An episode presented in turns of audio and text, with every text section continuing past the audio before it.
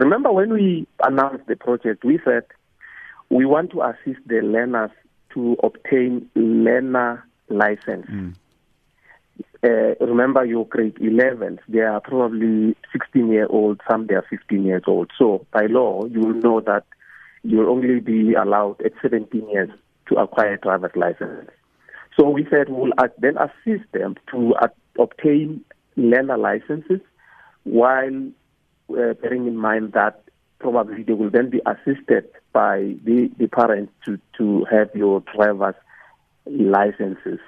So that's the promise we made, and uh, we can uh, can assure that about 20,000 learners have benefited out of the project, and uh, we have appointed uh, about 200 instructors who are moving around the schools. And remember, we have said we are targeting the no fee paying schools, mm. Uh, your public schools. That's where the project is, and uh, the instructors are on a continuous basis taking them through uh, making sure that they go through those tests and acquire those uh, learner licenses. So we don't understand uh, what is the ticket about because we are saying people should have asked us to say how far are you with the project, how how, how are you doing, not uh, to say we have promised and we are not there's no results. There are results and we are quite uh, happy that it's happening because remember the other thing that we said we said we're promoting road safety.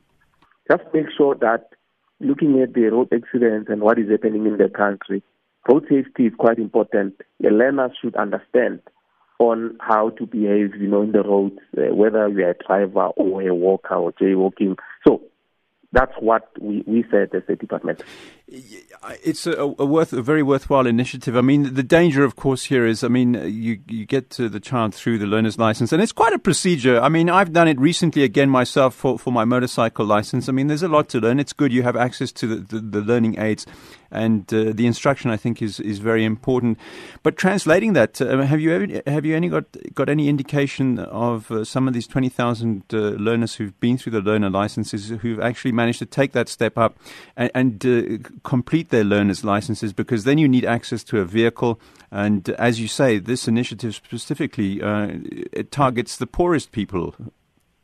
Look, we'll have to go back and check on uh, how many of them they have then continued to, you know, take the challenge to say we go through the process and take the uh, driver's license because we'll understand some of them because they might have been out of the system because we'll understand that it gives you two years. You have two years after obtaining a learner license to acquire your driver's license.